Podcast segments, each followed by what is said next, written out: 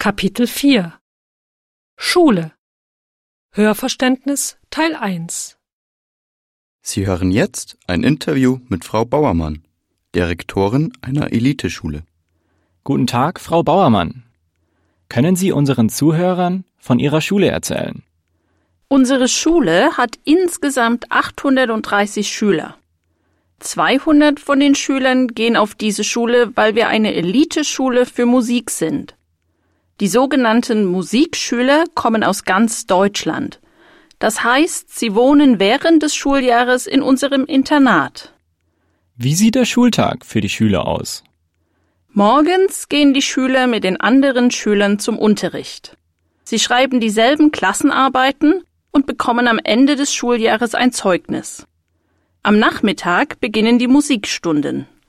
Wir haben Komponisten, Musiker, insbesondere Geige, Klavier und Flötenspieler. Sie üben jeden Schultag zwei Stunden lang und auch am Wochenende gibt es Proben. Stehen die Schüler also unter viel Stress? Ohne Zweifel. Sie sind zumeist ehrgeizig und wollen unbedingt erfolgreich sein. Die Lehrer verstehen aber diese Probleme besser als Lehrer anderer Schulen. Ist es teuer, auf eine Eliteschule zu gehen?